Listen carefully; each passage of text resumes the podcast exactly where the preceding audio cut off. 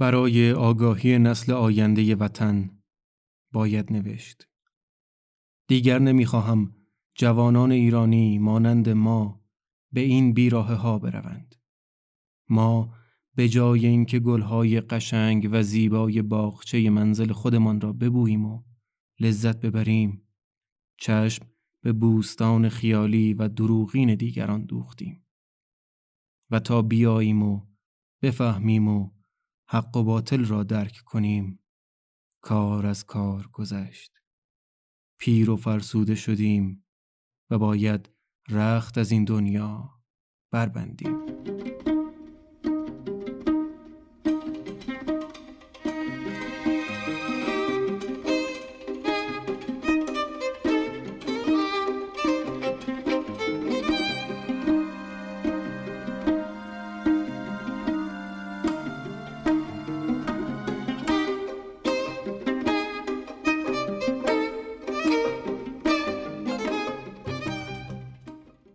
سلام. اینجا داستاواست. من آرمین محمدپور هستم. میزبان شما در چهارمین اپیزود داستاوا که در فروردین ماه 1402 منتشر میشه و بسیار مفتخرم که ما رو برای شنیدن انتخاب کردیم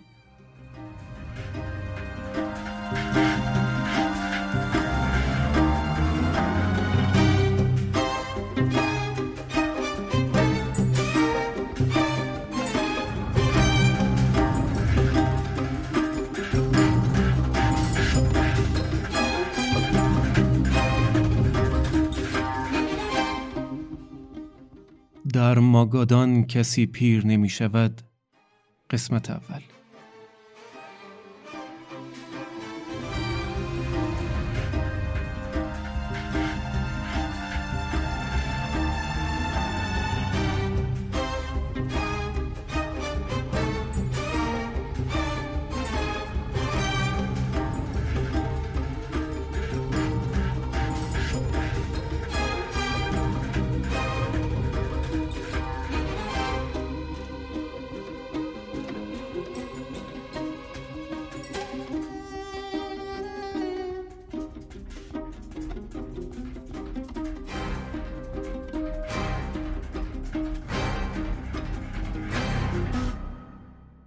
عطاالله صفوی در سال 1305 در شهر ساری به دنیا آمد. پدر بزرگش اصالتا اصفهانی بود و فردی دفتردار و تاجر و ثروتمند. منتها مهاجرت کرده بود و در شهر ساری ساکن شده بود. پدر عطاالله هم آقای سید اسحق صفوی در شهر ساری به تجارت مشغول بود و فرد خیلی شناخته شده بود در کل استان مازندران چون از روسیه قند و شکر و نفت وارد می‌کرد و کل این اقلام رو در سطح استان مازندران تعمین می‌کرد براش و همه میشناختنش. یه کاروانسرای بزرگی هم در شهر ساری داشتن. آقای سید اسحق دو تا زن داشت. اولی سید جهان علمدار از خاندان علمدار در شهر ساری که از خاندانهای شناخته شده ساری هستند اینها یک منبری داشتن در خاندانشون و ازش نگهداری می‌کردن که این منبر مقدس بود برای مردم ساری. میومدن تو ماه رمزون و محرم میومدن از زیر این منبر رد می‌شدن و شم روشن می‌کردن و نظری چیزی اگر داشتن میومدن اونجا اهدا می‌کردن.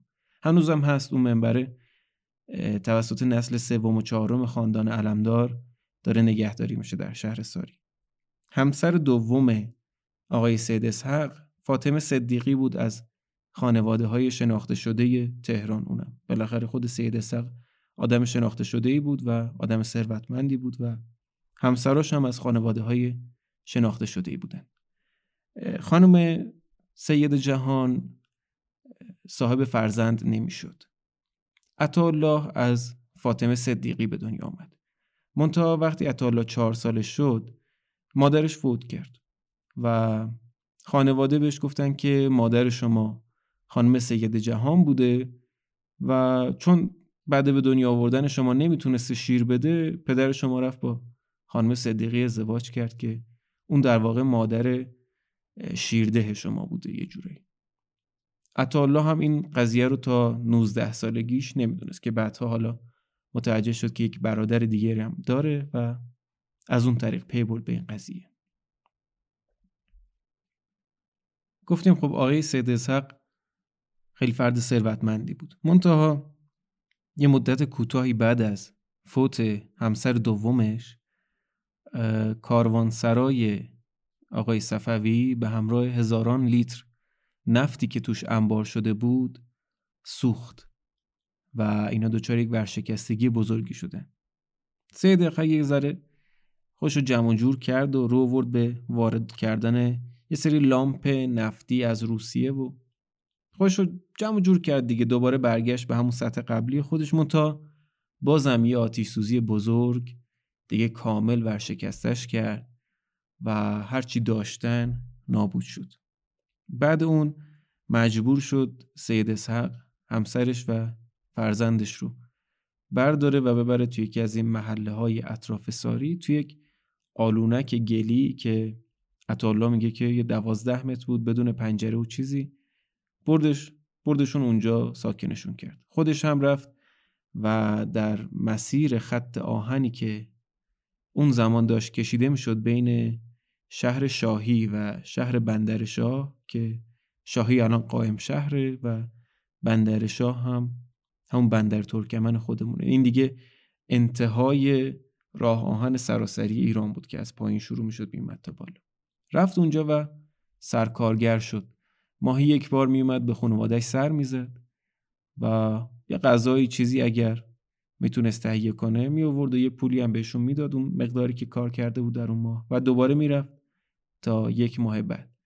وضع اینها خیلی بد بوده. این خانم سید جهان و عطاالله که داشتن اونجا زندگی می‌کردن. و عطاالله میگه که غذای ما فقط کته با ماست بود. بعد یه مدت باباش یه دونه جوجه می‌خره یه جوجه سیاهی می‌خره میاره با خودش و عطاالله صبر می‌کنه این جوجه بزرگ بشه بزرگ بشه و بعد هی منتظر بود. به قول خودش من در طول روز کامل منتظر بودم که این مرغه قدقدی بکنه و یک تخمی بذاره که من خوشحال باشم اون روز رو که من می‌تونم کت و ماس رو با تخم مرغ بخورم. و اگر روزی هم قدقد نمی‌کرد یه روز عزای من بود.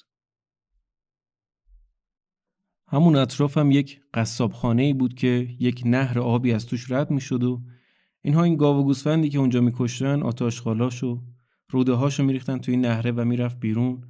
مردم فقیر بیچاره هم جمع شدن پشت دیوار این قصاب خونه و از توی نهره می‌گرفتن این دل و روده ها رو که قابل خوردن بود می‌گرفتن. الله میگه من خودم هم یکی دو باری رفتم و جمع کردم از اینجور چیزا آوردم خونه دادم. مادرم پخت و همراه کته خوردیم. هفت سالش که میشه الله توی دبستان شماره چهار ساری ثبت نامش می‌کنم برای درس خونده. دبستان شماره چهار ساری هم پشت امامزاده یحیای ساری بوده. عطالا تعریف می‌کنه امامزاده یحیی دوچار آتش سوزی شد و ساختمونش داشت میسوخت. مردم جمع شده بودن اونجا ترسیده و حیران. داشتن دعا میخوندن و متوسل می‌شدن به امامزاده که یا امامزاده امامزاده در حال سوختن رو نجاتش بده. یه همچین تفکری داشتن مردم البته هنوزم دارن و تا اون موقع دیگه خیلی شدیدتر بود. تا سال سوم دبستان عطالله توی مدرسه درس می‌خوند و از اون مدرسه تعریف می‌کنه که یک حوز آبی وسط حیات مدرسه بود و آب لجن گرفته و کثیفی که پر از ترکه های شکسته بود. خود موقع معلم همه ترکه به دست میمدن سر کلاس و فراش مدرسه هم وظیفش جمع کردن ترکه و تأمین ترکه های مورد استفاده در مدرسه بود. حتی تعریف می‌کنه این فراش مدرسه که می‌رفت دنبال ترک جمع کردن همیشه این شعره رو می‌خوند که تا نباشد چوب تر فرمان نبرد گاو و خر. در این حد بزرگوار ارادت و احترام داشت نسبت به دانش آموزان. تو همون دوران بود که اطالا یه روز برمیگرده خونه می‌بینه که یه گاری جلو در خونهشون پارکی کرده. حالا خونه که نه همون اتاق دوازده متری گلی که داشته. و پدرش اومده وسایل خونه رو جمع کردن. کل وسایل خونه یکی دوتا مثلا زیرانداز و یه قابلمه و اینجور چیزا بود. در حدی وسایلشون کم بود که کل وسایل خونه به اضافه کل اعضای خانواده که سه نفر بودن پشت یه گاری جمع شد و از اون منطقه کوچ کرد. از ساری رفتن بیرون رفتن اول به سمت شهر شاهی یا همون قائم شهر و از اونجا هم رفتن به کیاکولا. کیاکولا یک شهر دهقانی بود و جزو املاک شاهنشاهی. رضا شاه خب اون موقع خیلی روستا و خیلی مناطق زیادی مخصوصا در خطه شمال ایران که خودش هم اهل اونجا بود یه جورایی با هر ترفندی به اسم خودی زده بود نزدیک چیزی که تخمین زده میشه نزدیک 6000 تا روستا متعلق به رضا شاه بود و جزو املاک شاهنشاهی بود و دهقانهایی که اونجا بودن هم رعیت شاه بودن. در کیاکولا که چند سالی هم خانواده صفوی اونجا ساکن بودن عطارالله خیلی متحول میشه. چون از نزدیک وضعیت دهقانها رو می‌بینه می‌بینه مردمی که از هفت سال تا پیرهاشون دارن از صبح تا غروب سر زمینای شاهنشاهی کار می‌کنن و یک حقوق بسیار کمی می‌گیرن اغلب گرسنه و مریضن. مدام دارن کتک می‌خورن. این های شاهنشاهی که اونجا مسئول زمین ها بودن. مرتب دارن مردم شلاق می‌زنن جلوی مردار جلوی چشم خانواده هاشون شلاق می‌زدن. و می‌دید این صحنه ها رو می‌دید که خانواده دارن گریه می‌کنن و پدرشون برادرشون جلوی چشمشون داره کتک می‌خوره و کاری هم از دستشون بر نمیومد خب اینا به قول اون زمان رعیت بودن و رعیت شاه بودن و دیگه توی مملکت کی از شاه بالاتر بود که اینا بخوان شکایت ببرن پیشش؟ همین دیدن بدبختی مردم و بیچارگی دهقانها هم خیلی موثر بود در گرایش صفوی و امثال صفوی به حزب توده. وقتی خود آدم در اوج فقر و بدبختی باشه و تمام چیزی هم که اطرافش می‌بینه فقر و بدبختی و ستم دیدگی مردم باشه بر حال شعارهای آزادی و عدالت و حقوق برابر براش جذاب میشه. در اونجا هم وضعیت مالی خانواده صفوی خیلی بد بود. پدر عطالله که ماهی دوازده تومن حقوق می‌گرفت و کفاف خرج و مخارج خانوادهشون رو نمی‌داد اون موقع. خود عطالله هم غروب ها می‌رفت علف درو می‌کرد و میفوخت به کسایی که یه گاوی گوسفندی چیزی داشتن. تا به سونا می‌رفت بنایی می‌کرد و سعی می‌کرد کمک حال خانواده باشه مون تا به سختی زندگیشون سپری می‌شد. در این هیریویری هم جنگ جهانی دوم شروع شده بود و ارتش شوروی وارد خاک ایران میشه و اون مناطق شمالی ایران از جمله همین مناطقی که خانواده صفوی در ساکن بودن رو اشغال می‌کنه. ارتش بیگانه که میاد وضعیت خورد و خوراک و وضعیت گرانی بدتر هم میشه چون به حال مصرف کننده بیشتر شده دیگه. این وسط بدبختی های خانواده صفوی قرار نبود که تموم بشه. عموی عطالله فوت می‌کنه. و سید اسحق مجبور میشه که بره و زن برادرش رو به همراه سه تا از بچه هاش بیاره و پیش خودش نگه داره. خب جمعیت خونه داره افزایش پیدا می‌کنه.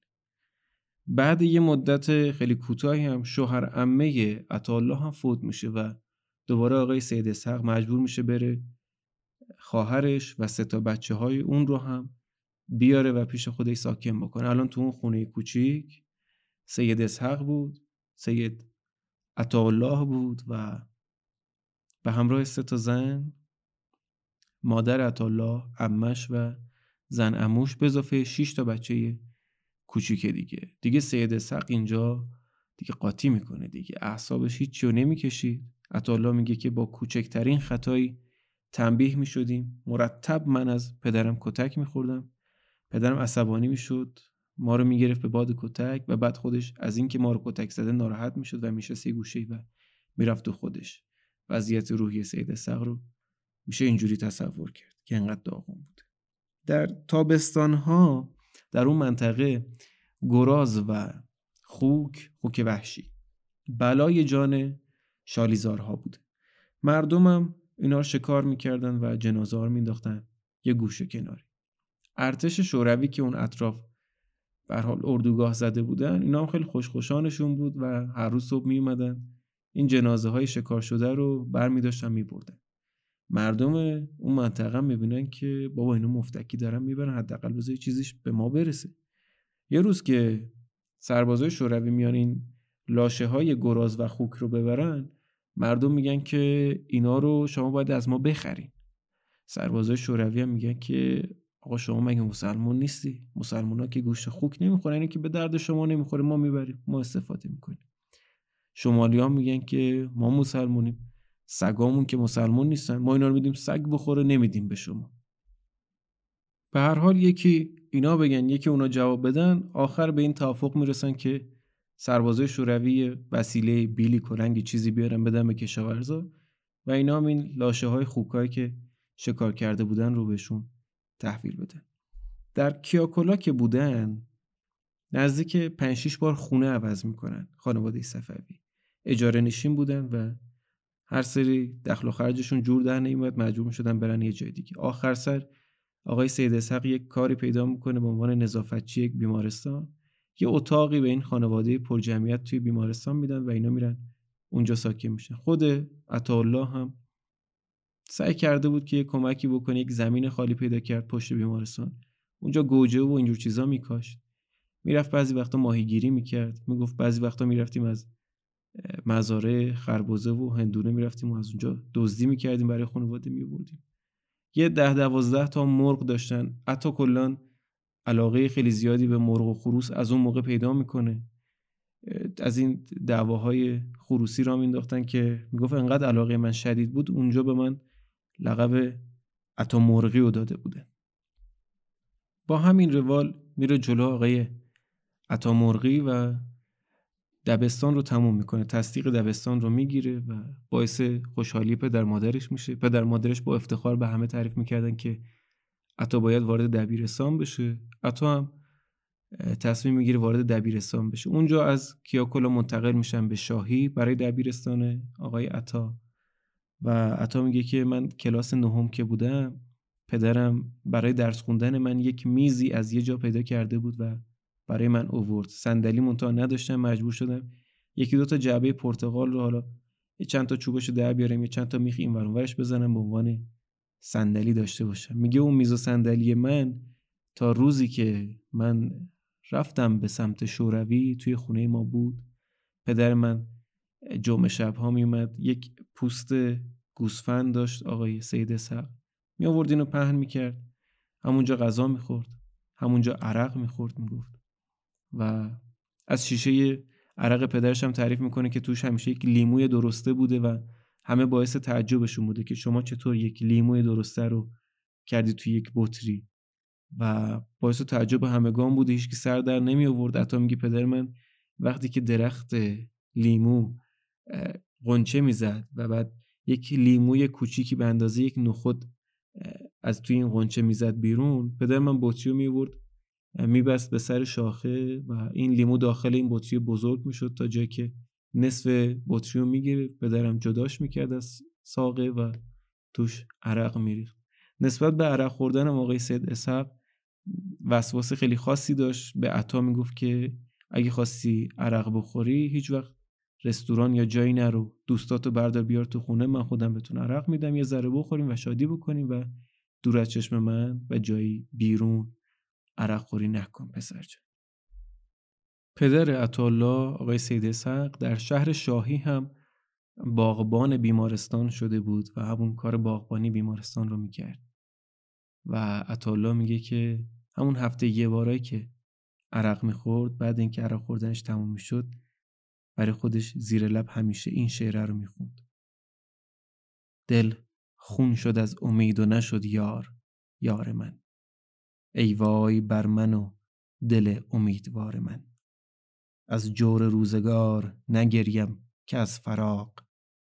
هم روز من سیه شد و هم روزگار من.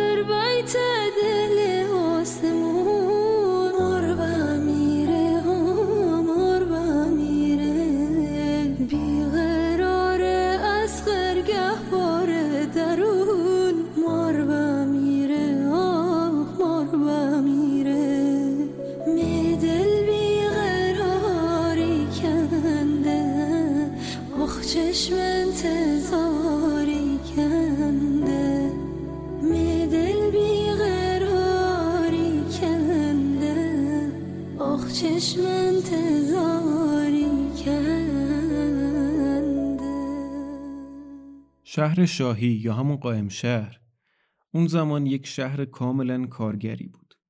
کارخونه نساجی داشت، کارخونه کنسرو سازی داشت، چند تا کارخونه گونی بافی و برنج پاک کنی و انقدر کارخونه زیاد بود که در واقع همه شهروندان اون شهر یه جورایی کارگر حساب می شده.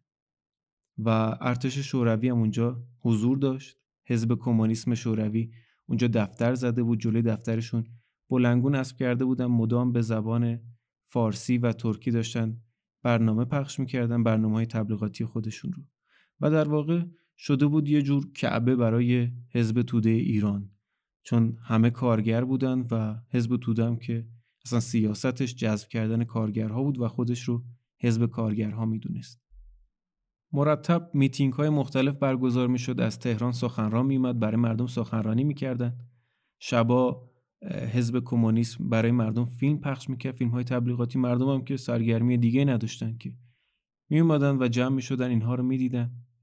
حالا مردم هم که میگیم همه یک مشت دهقان و کارگر بدبخت و بیچاره. مثلا صفوی تعریف می‌کنه که یک سخنرانی از تهران میومد به اسم پهلوان که به زبان و به لحجه مازندرانی هم صحبت می‌کرد. میومد مثلا می‌گفت که ای ابوی مازندرانی شب و روز با پای لخت و اوریان توی شالیزارها و تو گل و لای میمانی و زحمت می‌کشی عذاب می‌کشی عرق میریزی خوکها را از زمین میرانی و یا می‌کشی تا برای خود و زن و بچت برنج تهیه کنی ولی آخرش خوک بزرگ میآید و تمام محصولات تو را می‌برد و می‌خورد.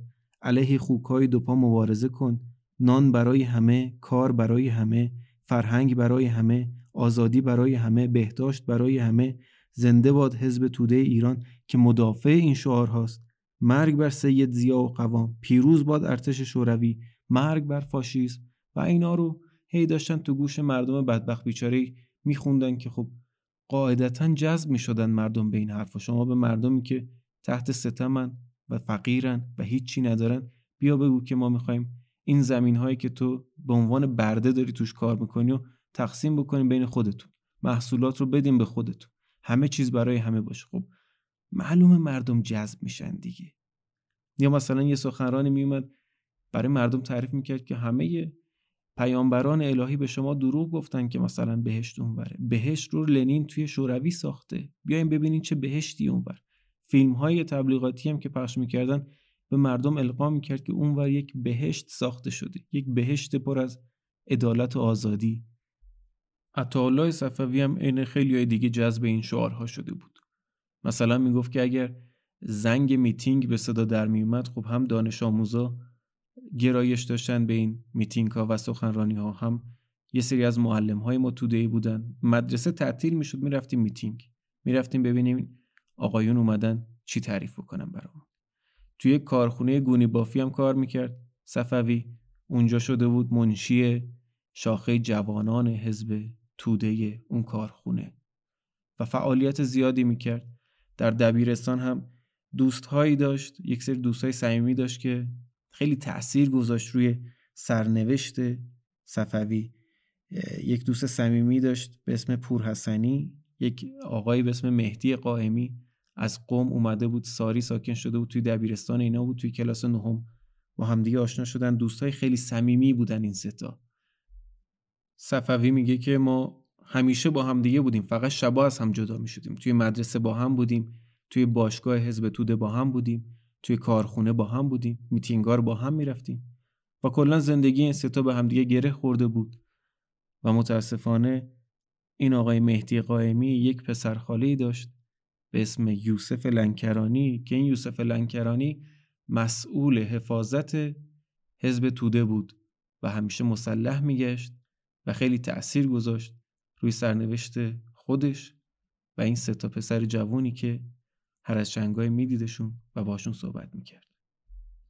جنگ جهانی دوم هم تموم شد و چون شوروی یکی از جبهه های پیروز این جنگ بود اعتبار سوسیالیسم شوروی در ایران و در بین تودهی ها و طرفدارانش خیلی بیشتر از قبل شد صفوی در این دوران دبیرستان رو تموم کرد و بعد متوجه شدن که در شهر ساری یک دانشسرایی تأسیس شده به تازگی و یک دانشسرای شبانه روزی جای خواب میدن وعده غذایی میدن ماهانه سه تومن حقوق میدن. در سال یکی دو دست لباس میده به دانشجویانش و صفوی گفت که چی از این بهتر؟ با مهدی قائمی تصمیم می‌گیرن که بیان ساری و در این دانشسرا ثبت نام بکنن. میان و امتحانات رو قبول میشن و مشغول تحصیل میشن. شیش روز در هفته درس میخوندن پنجشنبه ها برمیگشتن. شاهی و دوباره شنبه صبح برمیگشتن سر درس و مشقشون. صفوی میگه که هفته ای دو بار غذای ما مرغ بود. من اومدم یک اعتصاب و اعتراضی را انداختم با هفتاد نفر دیگه از دانشجوها. توی خیابون را افتادیم و شعار دادیم و مجبورشون کردیم که این هفته دو بار مرغ رو تبدیل بکنم به هفته چهار بار مرغ. و می‌رفتن سر کلاس می‌گفت کلاس ما هشت نفری بود ما چهار تامون توده ای بودیم. چهار تامون هم سمت چپ کلاس میشستیم. انقدر دیگه آتیششون داغ شده بود. یه جلسات مخفی هم می‌رفتن با یه سری دیگه از اعضای شاخه جوانان حزب توده ساری و خیلی دیگه. آقا توده ای شده بود. بهش می‌گفتن عطا توده ای اونجا. یه جا متوجه میشن که این آشپزا و کارکنای دانشسرا دارن از غذاها و مواد غذایی یه چیزایی میدزدن. مهدی قائمی بهش میگه که درسته که ما وضعیت زندگیمون الان خیلی بهتر از زمانیه که تو شاهی داشتیم زندگی می‌کردیم. ولی ما تودهی هستیم و نباید اجازه بدیم که از مواد غذایی دزدی بشه. میرن و مسئولین دانشسرا رو تهدید می‌کنن به اعتصاب و اعتراض و مجبورشون می‌کنن که قبول کنن هر روز یک دانشجو در آشپزخانه حضور داشته باشه و نظارت بکنه بر مصرف مواد غذایی در آشپزخانه. گردنشون انقدر کلوف شده بود حزب توده هم پشت سرشون بود و مسئولین دانشسرا جرأت نمی‌کردن خیلی باشون مخالفت بکنن. دیگه کار به یه جای رسیده بود که اینا پول سلمونی و همومشون رو هم از صندوق دانشسرا دریافت می‌کردن که میگه یکی از معلمای ما اومد ضرب المثل قدیمی مازندرانی رو به ما نسبت می‌داد که می‌گفت که دیگه چه مرگتونه کره خر که سیر شد جفتک میپراند و الی آخر. صفوی میگه یه روز من و قائمی نشسته بودیم جلوی در دانشسرا که فراش مدرسه اومد گفت که عطا توده ای بیا تلفن با تو کار داره. خیلی صفوی تعجب می‌کنه چون میگه اولین بار بود که پشت تلفن یک نفر با من کار داشت. میره و یه نفر از اون ور بهش میگه که شما صفوی هستی؟ میگه آره. میگه من برادرتم. میگه که ندادش اشتباه می‌کنی من برادر ندارم. میگه نه تو کجایی؟ میگه من دانشسرام دیگه زنگ زدی دانشسرام میگه خب همونجا باش من الان میام می‌بینم صفوی خیلی تعجب کرده بود و میاد به رفیقش همین آقای مهدی قائمی میگه که جریان اینه. صبر می‌کنن یه نیم ساعتی می‌بینن که یک مرد جوانی میاد داخل و می‌پرسه که عطا کدومتونه؟ عطا میگه منم. می‌گیره عطا رو در آغوش و غرق بوسه می‌کنه و صفوی میگه به جز مادرم و پدرم کسی تا انقدر به من محبت نشون نداده بود. خلاصه که این آقای جوان براش تعریف می‌کنه که اسمش احمد صدیقیه و مادر عطای صفوی که همون خانم فاطمه صدیقی بود می‌گفت که قبل از اینکه با آقای سید اسحاق صفوی ازدواج بکنه یک همسر دیگری داشت و از اون همسر قبلیش شما الان من به عنوان برادر ناتنی و یک خواهر ناتنی هم داری. صفوی میگه که خیلی احساس عجیبی داشتم ولی خب خوشحالم بود به حالی فک و فامیل پیدا کرده بود برای خودش. سال 1326 ارتش شوروی دیگه منطقه رو تخلیه کرده بود. فرقه دموکرات آذربایجانم شکست خورده بود توی منطقه خودش.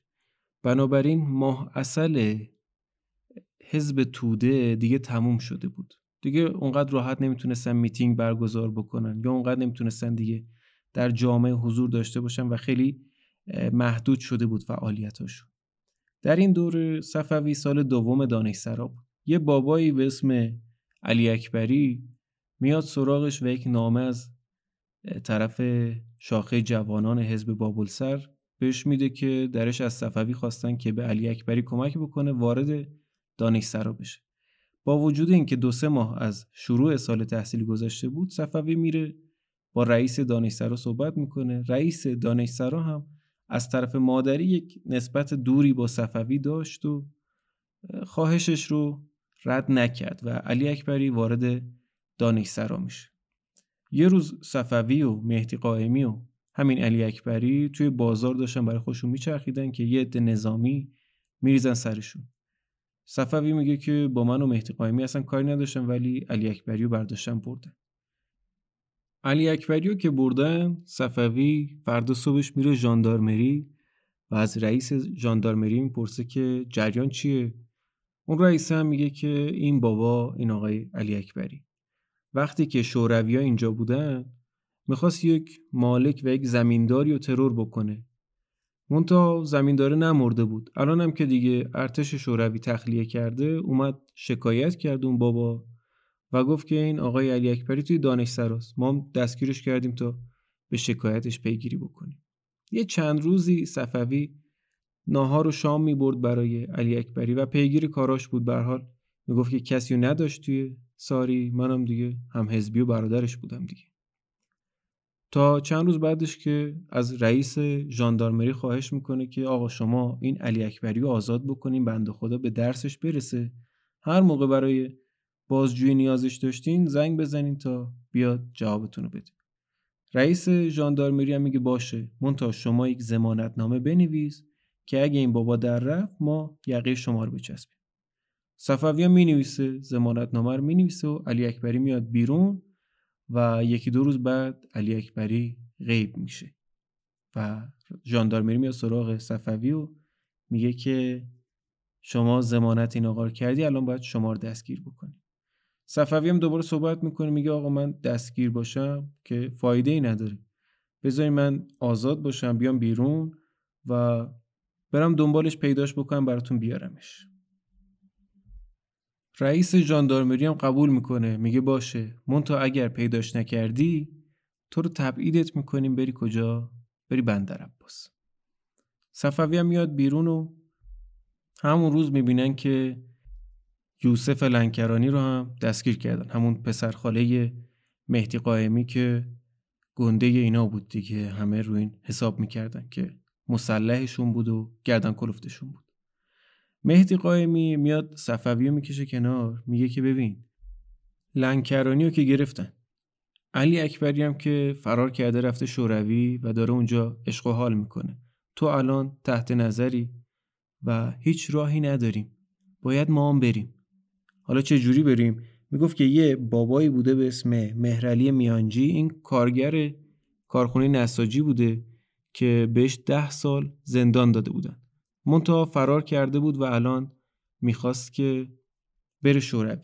گفت که بیا ما هم با این همراه بشیم ما هم بریم شوروی. میریم اونجا. چند سال درس می‌خونیم و بعد که یه کاری شدیم یه آدم مهمی شدیم برمیگردیم اینجا و اینجا رو درستش می‌کنیم و همه اهدافمون رو بهش می‌رسیم. اینا تو دو روز آماده مسافرت میشه. به همراه همون آقای مهرعلی میانجی یه بابای دیگه به اسم پورحسنی خودشون آماده می‌کنن همه مدارک حزبیشون رو بر میدارن. اینا مثلا صفوی یه جا به نمایندگی از حزب توی مسابقه دو شرکت کرده بود عکسش رو زده بودن توی روزنامه. یا یه روزنامه دیواری داشتن اینا اون موقع که توی کارخونه گونی بافی کار می‌کردن. همه این مدارکشون رو که نشون می‌داد اینا عضو حزب توده بودن رو با خودشون بر میدارن. پولی هم نداشتن. مجبور میشن از توی انبار دانشسرا یه سری پتو و قابلمه و اینجور چیزا بدوزن ببرن بفروشن که خرجی برای راه داشته باشن. و راهی میشن این چهار نفر در تاریخ 9 مهر 1326 یعنی در 20 سالگی صفوی اینا راهی میشن تا برن به سمت شوروی. راهشون هم اینجوری بوده که تا بندر تا بندر شاه می‌رفتن با قطار. از اونجا می‌رفتن مهمان یک نفری می‌شدن که آشنای آقای مهرعلی میانجی بوده. یه شب خونه اون موندن که یک راه بلدی بیاد کمک اینها سوار گاریشون می‌کنه. یه ده دوازده کیلومتر میبرتشون بعد میگه که از این راه مستقیم باید برین یه جوری هم برین که صدای دریا یعنی صدای دریای خزر به گوشتون بخوره. یعنی منحرف نشین بریم به سمت شرق ایران. همینو مستقیم برین می‌رسیم به شوروی. اینا تقریبا کل شب رو در راه بودن و میرن. یه جایی می‌رسن که می‌بینن یک نفر از بالای یک برج دیدبانی داره با دوربین نگاهشون می‌کنه. یه ذره دو دل میشن می‌بینن که این نگهبان ایرانه نگهبان شوروی. اون موقع نمی‌دونستن که مرزبانی ایران هنوز اونقدر پیشرفت نکرده بود که برجک بزنه و نگهبان بذاره. یه ذره سینه خیز یه ذره میرن جلو یکم صبر می‌کنن مشورت می‌کنن. دو دل بودن که می‌بینن چهار تا سرباز سوار بر اسب با یک سگ وحشی میان سمت اینا و به زبان روسی هم با اینا صحبت می‌کردن. اینا هم که هیچ کدوم روسی بلد نبودن. یه سربازه میاد و با تفنگ به اینا اشاره می‌کنه که دستتون رو ببرین بالا. اینا رو تفتیش بدنی می‌کنن بعد بهشون میگن که دراز بکشین رو زمین بشکن. این چهار تا هموطن ما که به خیال رفتن به بهشت سوسیالیستی و مهمانی بزرگ لباسای پلوخوریشون رو پوشیده بودن با همون لباسا سریع به شکم دراز می‌کشن توی خاکا و پیش خودشون فکر می‌کنن که حرف برادر رو که نباید زمین زد که اونم کمونیست ما هم کمونیستیم ما با هم برادریم. اینا رو تفتیش بدنی می‌کنن و بعد میندازن جلوشون با حالت دستایی به بالا و خودشون هم پشت سر اینا سوار بر اسب عین اسیر گرفتن های جنگی. اینا رو یه دیویس متر که می‌برن تازه می‌رسن به سیم خاردار و این هموطنان ما متوجه میشن که اصلا اینا رو تو خاک ایران دستگیر کردن. اینا هنوز وارد خاک شوروی نشده بوده. از مرز که رد میشن به اینا دستبند می‌زنن و میندازنشون توی اتاقک. یه مدت بعد یه ماشینی میاد و اینا رو می‌بره به یک جایی که بهش می‌گفتن روزها بهش می‌گفتن حسن قلی. توی حسن قلی هم یه چند ساعتی میمونن دوباره ماشین میاد و اینا رو می‌بره به یک پادگان نظامی که در همون حوالی بوده به اسم قزلترک. توی قزلترک اینا رو میندازن توی یک اتاقک های چوبی که تقریبا مثل استبل میمونه. به این در زبان روسی میگن باراک. اینا رو میندازن اون تو و سراغشون نمیان یه چند ساعتی. اینا که اونجا بودن انقدر خوش خیال بودن هنوز و فکر می‌کردن که برادر بزرگ داره ما رو امتحان می‌کنه و مطمئنا وقتی بفهمن ما هم کمونیستیم ما رو آزاد می‌کنن و ما رو میفرستن دانشگاه و کمکمون می‌کنن که کادر مفیدی بشیم برای آینده سوسیالیستی ایران. اینا اونجا که بودن می‌بینن که در و دیوارهای این باراکه پر از خطه. یکی از اینا که تجربه زندان داشت میگه که این خطا نشونه روزاییه که زندانی این تو بوده. میرن این خطا رو نگاه می‌کنن می‌بینن یکیشون دوازده روز یکیشون 15 روز. یهو خوف برشون میداره. باورشون نمی‌شد که ممکنه اینها هم مثلا ده دوازده روز توی این آلونکه توی این استبله زندانی بمونن و اینا رو به این زودی آزاد نکنن که برن بپیوندن به اون مهمانی بزرگ سوسیالیستیشون در بهشت روی زمین. یه چند ساعتی که میگذره اینا تشنشون میشه. در می‌زنن و با ایما و اشاره به نگهبان میفهمونن که به ما یه ذره آب بده. نگهبان میره و چند دقیقه بعد توی سطل برزنتی یه مقدار آب میاره برای اینا.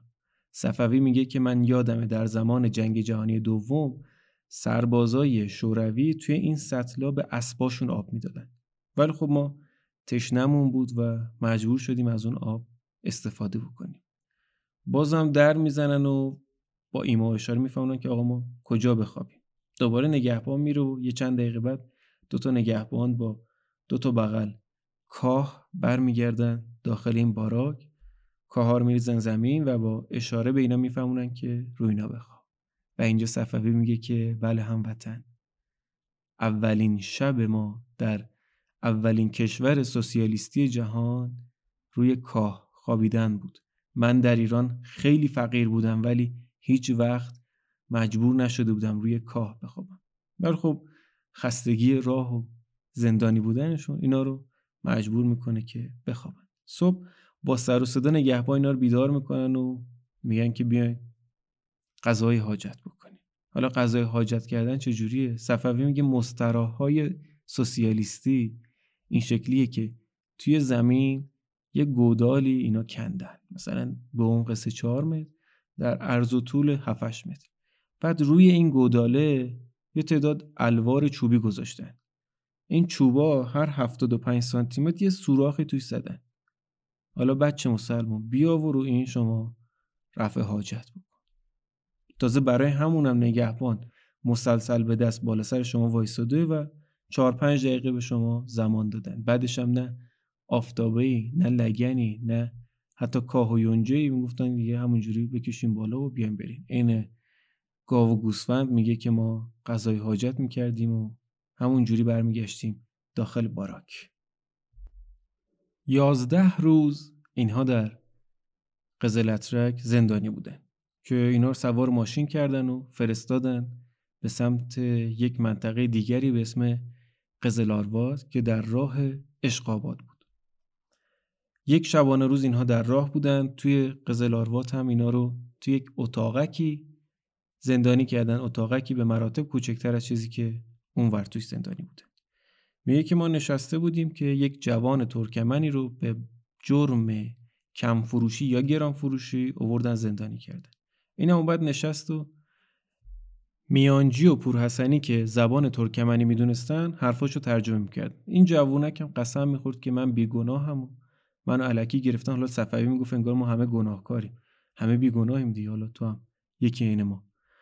تا این جوونه قول میده که اگه فردا ثابت شد من گناهکار نیستم و آزاد شدم میام و برای شما یه مقدار خوراکی میفرستم. فرداش بردنش بازجویی و ثابت شد که گناهکار نیست. برای این چهار تا ایرانی یه مقدار کشمش و چای و نون سفید فرستاد. اینا نون رو می‌زدن تو چای رو میخوردن و هیچ کدوم نمی‌دونستن که تا ده سال آینده دیگه قرار نیست که روی نان سفید رو و قند رو ببینه. نگهبان ترکمن اینها در همون قزلاروات مشخص بود از حرفاش که مواضع ضد شوروی داره و خیلی از دست این چهارتا ایرانی عصبانی بود و صفوی میگه که مرتب به ما فوش می‌داد و به ترکمنی به ما می‌گفت که احمقها چرا اینجا اومدین؟ اون زندگی در ایران آن نخود و کشمش ها آن خرماها پرتقال و لیمو اونا رو چرا ول کردین شما اومدین اینجا؟ شما چرا انقدر احمق بودین؟ صفوی میگه ما اون موقع حرفاش برامون خیلی بانمک بود. حرفاش و لحنش و عصبانیتش خیلی برای ما بانمک و خنده دار بود. منتها بعدها فهمیدیم که بنده خدا حق داشته که از دست ما عصبانی بشه. ما اون موقع نمیفهمیدیم که چه بلایی سر خودمون آوردیم. بعد از دو روز اینها رو سوار قطار کردند و فرستادن به سمت اشقاباد. با سه چهار تا نگهبان مسلح. از ایستگاه راه آهن اشقاباد تا ساختمان و زندان کاگبه اینها رو پیاده می بردن.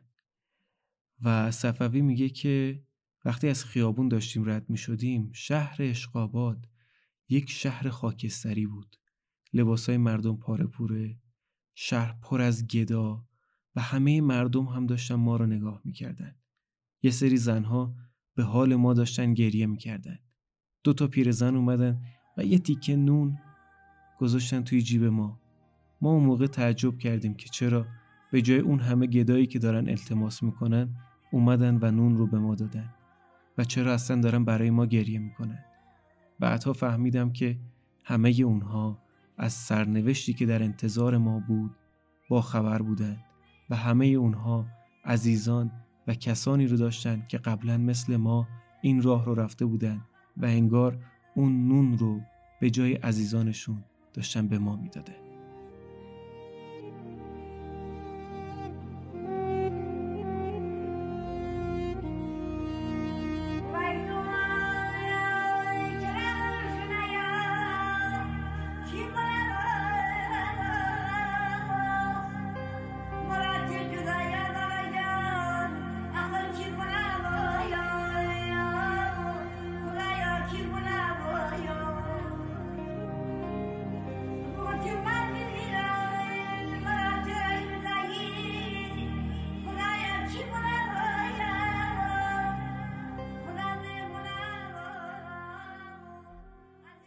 اینها وارد زندان کاگبه در شهر اشقاباد جمهوری ترکمنستان زیر مجموعه اتحاد جماهیر شوروی شدند.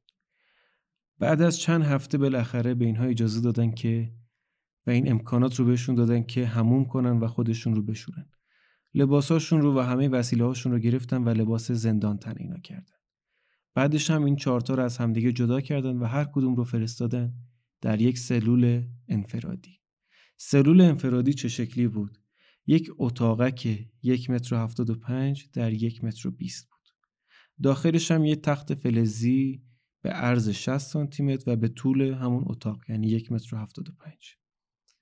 و توی اتاقم یه سطل کوچیک گذاشته بودن که در طول روز اینها بخوان غذای حاجتی بکنن با همون سطل یه جوری کار خودشون رو راه بندازن روی در دو تا سوراخ بود. یه سوراخ بزرگتر پایین که از توش غذا می‌دادن به زندانی و یک سوراخ گرد به اندازه یک گردو اون بالا که از توش نگهبان نگاه می‌کرد. نگهبان برای چی نگاه می‌کرد؟ اولیش این بود که خب زندانی که یکی از دشمنهای سوسیالیسم حساب میشه بلایی سر خودش نیاره و به محاکمش برسه. دومیش هم این بود که زندانی ها از ساعت پنج صبح تا ساعت یازده شب حق دراز کشیدن نداشتن. یعنی ساعت پنج صبح در اتاق باز می‌کردن در سلول رو. و بهشون می‌گفتن که اولین کار این بود که یه دو تا تشک و ملحفه که داشتن رو یه نگهبان میومد تا می‌کرد میذاش زیر تخت. و زندانی تا آخر شب که اجازه خوابیدن داشته باشه حق نداشت روی تخت فلزی دراز بکشی یا این لحافا رو باز بکنه. اگر می‌دیدن تنبیهش می‌کردن. این یک بار روانی رو به زندانی القا می‌کرد که حق نداشت دراز بکشه در طول روز یعنی از پنج صبح تا یازده شب که کاری هم باد ندارن. سکوت مطلقه باید نشسته باشی تو اون اتاقک و حق دراز کشیدن نداری. یا باید بشینی یا باید بایستی. حالا ساعت پنج صبح در باز می‌کردن ملافه رو جمع می‌کردن. به اینا می‌گفتن که بیا برو این سطل تو خالی کن بشور و غذای حاجت کن و برگرد. وقتی برمیگشت به اینها یه مقدار نان سیاه می‌دادن در حد 250 گرم نان سیاه که روش یه قاشق چایخوری شکر ریخته بودن به عنوان صبحانه. برای ناهار هم معمولا یه غذای شلوولی یه کته شلوولی که روزها به جای برنج معمولا با جو یا ارزن درست می‌کنن. به شکل شیر برنج طور درست می‌کنن. یک ظرف کوچیکی به اندازه 100 یا 200 گرم به اینا همین غذاها رو می‌دادن که بهش می‌گفتن کاشا. بعضی وقتام یه غذای دیگه ای بود که اونم یه چیز شله مانندی بود یا یه مقدار ماهی شور. نهایت نهارشون این بود. صبح یه استکان کوچیک چایی هم بهش می‌دادن که صفوی میگه فقط اسمش چای بود. یه چیزی بود که اصلا معلوم نیست با چی دم کردن شبم که می‌خواستن مثلا به اینا شام بدن صد یا دیویس گرم مجدد شله رو می‌دادن. شله یه چیزی تو مایه های همون شیر برنج خودمونه منتها برنج توش نیست دیگه. جو و ارزن و اینجور چیزاست با دوباره یه استکان از همون چاییه که فقط اسمش چای بود. کل تغذیه زندانی در کل شبانه روز این بود. شبا بهشون نونم نمی‌دادن همون 250 گرم نون سیاهی که صبح بهشون می‌دادن نونی بود که زندانی در کل یک 24 ساعت شبانه روز دریافت می‌کرد. حالا می‌تونست نگه داره با نهارش بخوره یا دیگه همشو یه جا همون موقع صبح بخوره. بازجویی ها کی شروع می‌شد؟ ساعت 11 شب به اینا اجازه می‌دادن که آقا تشکر پهن کنین روی تختتون و دراز بکشین. ساعت دوازده الی یک شب می اومدن در رو باز می‌کردن می‌گفتن که خودت رو آماده کن برای بازجویی. دو تا نگهبان زندانی رو می بردن از ساختمان زندان به ساختمان بغلیش که خود ساختمان اداری کاگبه بود. می بردن اونجا و از ساعت یک شب تا نزدیک سه چهار صبح دو سه ساعت نصف شب یعنی تو تایم خواب زندانی بازجویی ها انجام می گرفت همین باعث می شد که زندانی بعد یک مدت دیگه از نظر روانی خورد بشه. از پنج صبح تا یازده شب که نمیذاشتن دراز بکشه از همون یازده شب تا پنج صبح هم که حق استراحت و دراز کشیدن داشت دو سه ساعتش رو میبردن برای بازجویی. تو اون مرحله اول حالا دو بار بازجویی شدن که در ادامه بهش می‌رسیم. اینجا که بازجویی انجام می‌گرفت بازجوی صفوی یک آقای ارمنی بود به اسم آقای گیریگوریان و صفوی میگه آدم خوبی بود. می‌دونست که ما واقعا گناهی مرتکب نشدیم و از سر جوانی و خامی حالا یک اشتباهی کردیم و آمدیم این سمت. می‌گفت خیلی فوش نمی‌داد خیلی دعوا نمی‌کرد. فارسی بلد بود نیاز به مترجم نداشتیم و دو سه ساعت با من حرف می‌زد و بقیه تایمشم خودش مینشست اونجا کتاب می‌خوند یا مثلا چای می‌خورد با کشمش. قند دیگه نبوده اون موقع بعد جنگ با کشمش چای می‌خورد. چهل و چهار روز این وضعیت ادامه پیدا کرد. بعد از چهل و چهار روز اینا رو وردن بیرون توی محوطه حیات اون ساختمونا. و صفوی اومد پایین بعد چند دقیقه میانجی و پورحسنی و مهدی قائمی رو هم آوردن و اینها بعد 44 روز همدیگر رو می‌دیدن ولی حق حرف زدن با همون نداشتن. صفوی میگه اشک بود که از چشمای ما سرازیر می‌شد. ما از هم دیگه اصلا خبر نداشتیم. همشون توی انفرادی بودن دیگه. می‌گفت حق حرف زدن نداشتیم و فقط اشک میریختیم و همدیگر نگاه می‌کردیم. اینا رو سوار ماشین کردن به مقصد قزل اترک همون جای اولی که دستگیر شده بودن. طبق قوانین اونجا هر مجرمی باید در اون محدوده ای که جرم رو انجام داده دادگاهی بشه. اینا رو سوار ماشین کردن با دستبند و فرستادن. یکی دو روز تو راه بودن تا رسیدن به قزلترک بعد یکی دو روزم که اونجا رو حالا توی یک اتاقه که اونا رو زندانی کرده بودن دادگاه اینا شروع شد. اینا هم که نه زبون میفهمیدن درست حسابی نه چیزی. می‌گفت یه خانومی اونجا نشسته بود اون بالا و یک سری چیزایی گفت و ما هم هی سعی می‌کردیم از خودمون دفاع بکنیم. یه سری مدارک و عکس و اینجور چیزا رو که تو کفشمون قایم کرده بودیم اونو اول از همون گرفته بودن. هر چی می‌گفتیم آقا این مدارک توده بودن ما رو به ما بدیم ما ثابت کنیم که ما طرفدار شماییم. ما خودی هستیم ما برادر کوچیک شماییم. به ما نمی‌دادن می‌گفتن که نه چیزی ندارین شما. و دادگاه ها برگزار شد و آخرش هم به موجب قانون 103 ممیز 3 یعنی به جرم عبور غیرقانونی از مرز اینها رو به دو سال زندان محکوم کردن که حالا گفتن به شما ارفاق می‌کنیم. به جای زندان شما رو میفرستیم اردوگاه کار. توی کجا؟ توی اشقاباد ترکمنستان. و اینا تو سر خودشون می‌زدن که از خودشون دفاع بکنن. موقعی که حکمشون اعلام شده بود ولی کسی توجهی نمی‌کرد. هر چی می‌گفتن آقا ما خودمون توده‌ای هستیم. ما به سرزمین لنین کبیر و رفیق استالین پناه آوردیم. کسی جیکش در نمی اومد دیگه حکم اعلام شده بود. میانجی اونجا داد می‌زد می‌گفت آقا من به جرم توده بودن تو ایران زندان بودم. الان اومدم اینجا برم زندان. آخه چه وضعشه؟ ولی خب دیگه کار از کار گذشته بود. اینا رو دوباره سواره. ماشین کردن و فرستادن. دوباره کجا؟ اشقابات توی زندان عمومی. حالا اینجا فرقش این بود که دیگه توی انفرادی نبودن. بازجویی نمی‌شدن. و توی یک بند عمومی بودن. حالا این بند عمومی هم که میگیم یک اتاقه که مثلا 7 متری در 4 5 متری بود که این چهارتا رو انداختن اونجا به همراه 40 50 تا دیگه زندانی مختلف از ملیت های مختلف با جرم های مختلف. جای نفس کشیدن نبوده تو این اتاق. و صفوی میگه که یه بشکه هم گوشه اتاق بود به اسم پاراشا. هر زندانی حق داشت روزی سه بار بره و از مستراح عمومی استفاده بکنه. هر کسی هم که تعداد نوبتاش پر شده بود مجبور بود پاچه ها رو بزنه بالا بره روی این بشکه بشینه و جلوی چش چل پنجاه تا آدم دیگه که هر کدوم هم یه خلافی دارن و هیچ کدوم آدم سالمی نیستن غذای حاجت بکنه. چند هفته تو این زندان بودن که اول اومدن مهدی قائمی رو بردن بعدش پور حسنی و بعد چند روزم در رو نگهبان باز می‌کنه. صفوی و صدا می‌زنه میگه لباست رو بپوش که باید بفرستیمت بری. خوش رو آماده می‌کنه میره تو محوطه و سوار یه دونه از این ماشین های باری میشه که برای اینکه مشخص نباشه زندانی می‌برن یا چی می‌برن رو در دیواراش عکس نون و تون ماهی و اینجور چیزا کشیده بوده لباسا و کوله پشتی هم که صفوی با خودش از ایران آورده بود رو بهش پس دادن. تا اون مدارک تودهی بودنش رو پیدا نکرد. با ماشین میره جلوی در چوبی بزرگ پیادهش می‌کنن یه نگهبان میاد. چند بار تفتیش بدنیش می‌کنه بعدش هم میبرتش با خودش داخل اردوگاه آجرپزی. توی اردوگاه وقتی یک زندانی جدید وارد میشه دو دست آدم میان برای تماشا. یکی کسایی که میان ببینن آیا آشنای خودشون یا هم های خودشون یا بستگان خودشون بین زندانی های جدید هستن یا نه.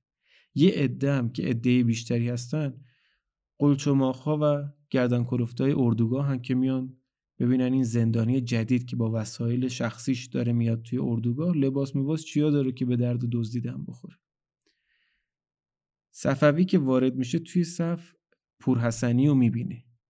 پورحسنی از دور با انگوش بهش اشاره میده که سرصدا نکن و مواظب این آدمایی که دور برتن باش.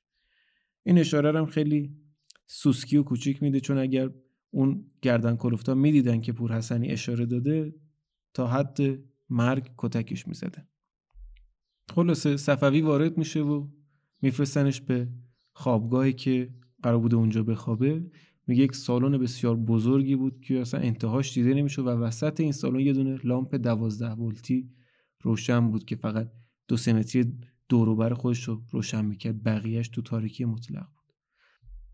میره اون تهمه ها جاشو پیدا می‌کنه و دراز کشیده بود. میگه به چند دقیقه نکشید که هفتش نفر ریختن سرم و همه وسیله هام رو بردن.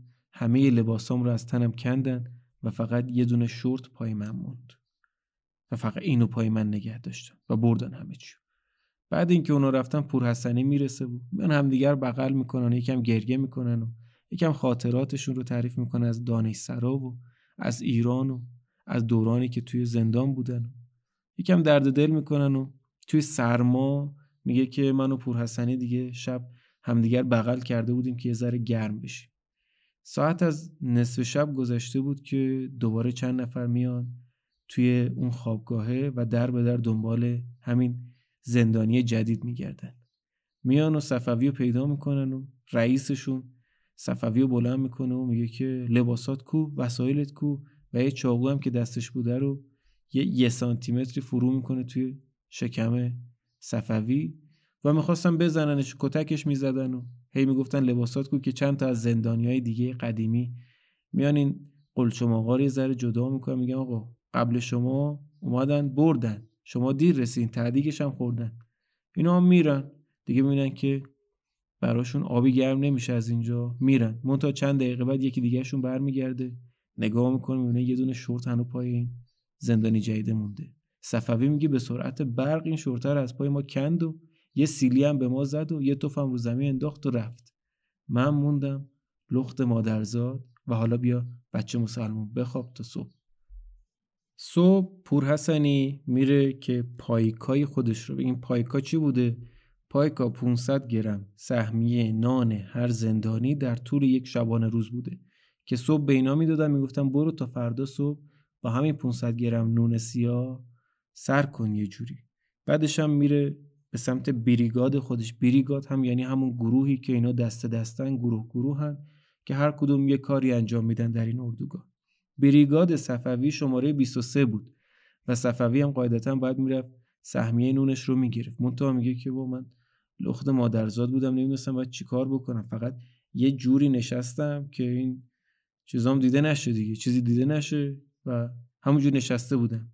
بقیه هم رد می شدن بی توجه یه سری می خندیدن یه سری توجه نمی کردن همینجوری مونده بودم تا اینکه یک بابایی اومد یک فردی که حالا صفوی توی نامه‌ای که نوشته و اینا رو تعریف کرده برای نویسنده این کتاب میگه که کرد یا بلوچ خراسان بود. حالا احتمالا با توجه به تعریفاتش از همین کردهای کرمانج منطقه خراسان بود. که این بنده خدا چوپان بوده. اون موقع زیاد پیش می اومد کسایی که چوپان بودن و با گله می‌رفتن و یهو یه بزی هوس می‌کرد بره اونوری. اینا می‌رفتن دنبال بوزه میدن اه گیره همین نگهبانای مرزی شوروی افتادن میفرستادنشون اونور مرز و به دلیل محاکمهشون می‌کردن و چند سال زندان و اردوگاه کار اجباری بهشون می‌دادن قاعدتا بعد جنگ چون شوروی نیاز شدیدی به کارگر مفت داشت همینجوری زندانی جمع می‌کردن دیگه به بهانه مختلف. دیدیم که همین صفوی اینا رو اومدن 200 متر تو خاک ایران اینا رو گرفتن و بردن. یعنی هنوز منتظر نموندن که اینا خودشون رد بشن اومدن گرفتن از یقهشون و ردشون کردن از مرز. بعدش هم به بهانه عبور غیرقانونی از مرز محاکمهشون کردن به دو سال کار مفتکی برای نظام استالینی.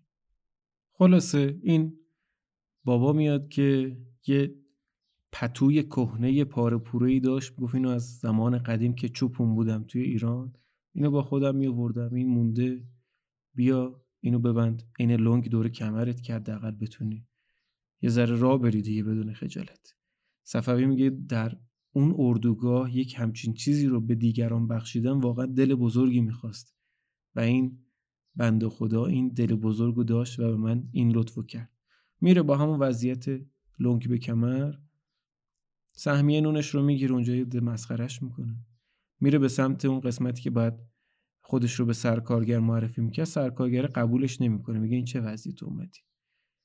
و دوباره همینجوری تو هوا میمونه که یه نظامی میاد برش میداره میبرتش به قسمتی که انبار بوده. انبار داره یه نگاهی به صفوی میندازه و میره یه یه دست لباس و یه جفت پوتین میاره تحویل صفوی میده میگه اینا رو بپوش برو سر کار صفوی با نگاه اول می‌فهمه که پوتین احتمالا براش کوچیکه.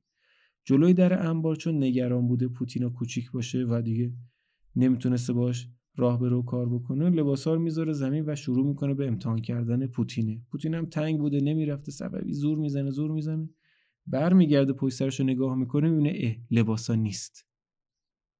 هاج و واج میمونه. برمیگرده تو انبار به انبار داره میگه که تو این لباسا مونده اینجا به من دادی لباسا رو. انبار دارم کلی فوش بارش می‌کنه که برو برو دیگه. اعصاب منو خورد نکن. برو لباسات پیدا کن. میره صفوی دوباره با همون حالت لنگ به کمر. میگه که مونده بودم چیکار بکنم؟ زمین و زمان رو داشتم فوش می‌دادم. همینجوری داشتم گریه می‌کردم. نمی‌دونستم که چه اتفاقی افتاد تا یه صدای سوتی شنیدم. اول فکر کردم خیالاتی شدم بعدم نه. دوباره یه صدای سوتی از دور میاد. برگشتم دیدم یه بابایی داره با دست به ما اشاره می‌کنه که بیا اینجا. رفت اونجا و یه بند خدایی بود که یه مقدارم فارسی بلد بود.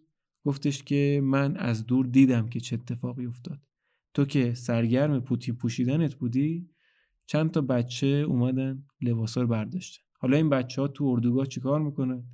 دیگه تو اردوگاه بودن این بچه های 13 14 ساله ای که ساکن اون اردوگاه بودن در واقع اسیرها و نوچه های همون باندهای گردن کلوف بودن که اینا رو میفرستادن پی دزدی که این لباس ها رو با یه مشروبی با یه نونی با یه چیزی سردسته هاشون عوض می‌کردن.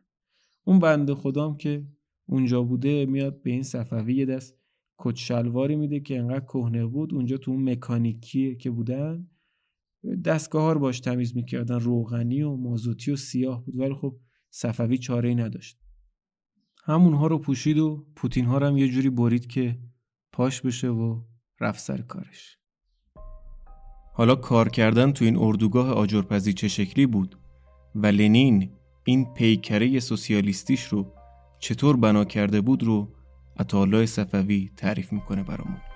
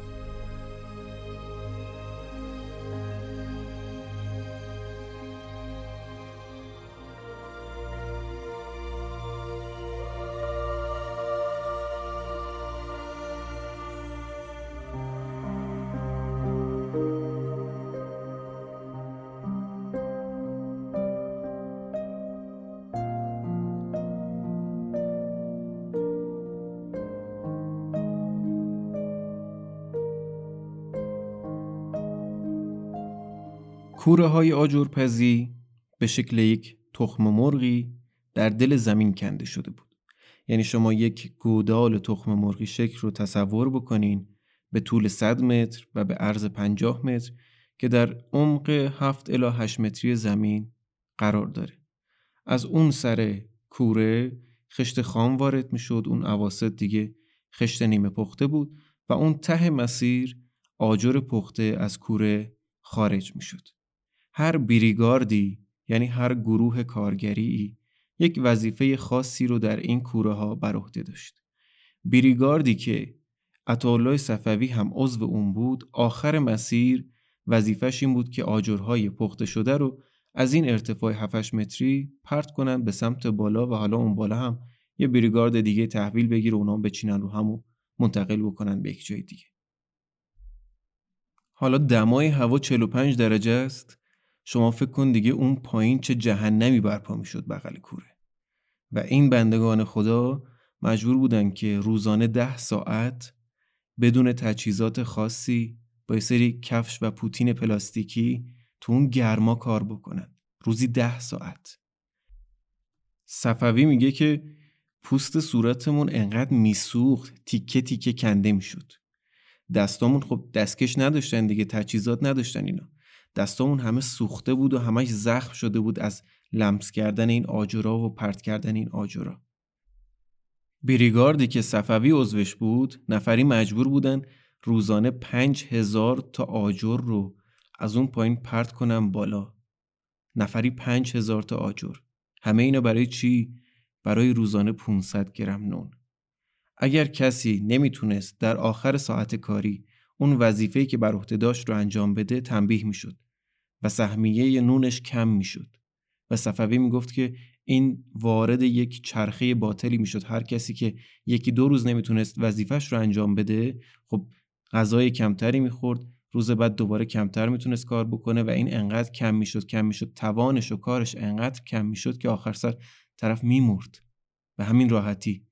تو همین ارتفاع 7 متری صفوی میگه من چند بار دیدم آدمایی که پرت شدن پایین و مردن. و برای کسی هیچ اهمیتی نداشت.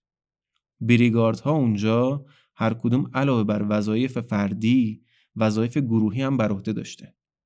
یعنی اگر یک فردی نمی‌تونست وظیفش رو کامل انجام بده کل بریگارد هم وظایف مشترکشون و نتیجهش کم می‌شد و اینا تنبیه می‌شدن. نتیجتا صفوی میگه که علاوه بر سرکارگرها که سرمون داد می‌زدن خود اعضای بریگارد یعنی خود کارگرهای دیگه هم به همدیگه هی چپ چپ نگاه می‌کردن که یه وقت نکنه اون از زیر کار در بره یا کم کاری بکنه چون همشون تنبیه می‌شدن دیگه. فشار روانی رو ببین که شما هم از طرف بالا داری می‌خوری هم از طرف کسایی که هم سطح خودتن و خودی حساب میشن داری می‌خوری. ساعت کاری هم که تموم می‌شد اینا باید برمیگشتن به اون باراک یا همون طویله که توش میخوابیدن بدون اینکه آبی صابونی چیزی باشه برای اینکه دست و صورتی بشورن. یا مثلا لباس دیگه داشته باشن که مثلا لباس عوض بکنن. با همون لباس کار و با همون حالت کرکسیفی که بودن میخوابیدن تا فردا صبحش که دوباره برن سر همون کار. صفوی شیش ماه تو این وضعیت زندگی کرد. پور حسنی یه جایی دستش میره زیر اره یکی دوتا از انگشتاش رو قطع می‌کنه. نتیجتا از کوره برش میدارن میفرستنش یه جای دیگه یه بخش دیگه کار بکنه مون تا اسرا یعنی ساعت کار که تموم می‌شد میومد پیش صفوی و شبا یه جا میخوابیدن و صفوی میگه که دیگه همه هم ما همه سرگرمی ما شده بودیم که ما بشینیم با پور حسنی خاطرات ایران رو تعریف بکنیم و بعدش هم یکم به حال بدبختی خودمون مثلا قصه بخوریم.